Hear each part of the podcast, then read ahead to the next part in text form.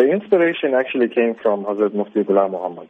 I was visiting him one day at the Mazar and we were talking about apps. And he had this idea that he wants to put the Habibul Awrad, the book by Hazrat Khaja Habib Ali Shah, onto the mobile platform.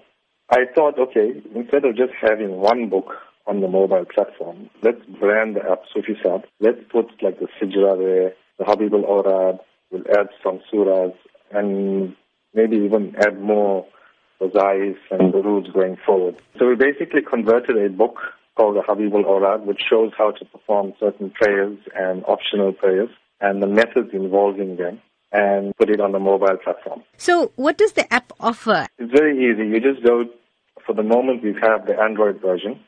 You go to the Play Store, you download the Sufi Sab app.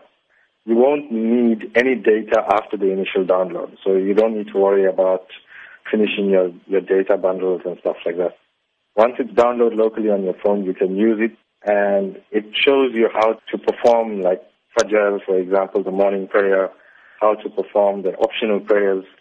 Um, there's stuff about Aqida there, you know. There, there's, there's a lot of information from the Habibul Awrad book itself.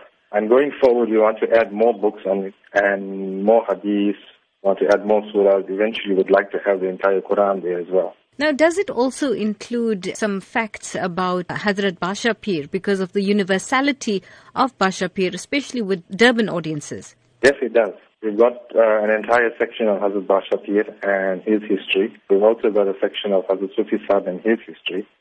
And uh, like I say, going forward, there's going to be a lot more of information that's going to be valuable to everyone. So, do you have plans for any other innovative apps in future? Yes, we do. The iOS version uh, is short-term plan. We need to get that out as soon as possible.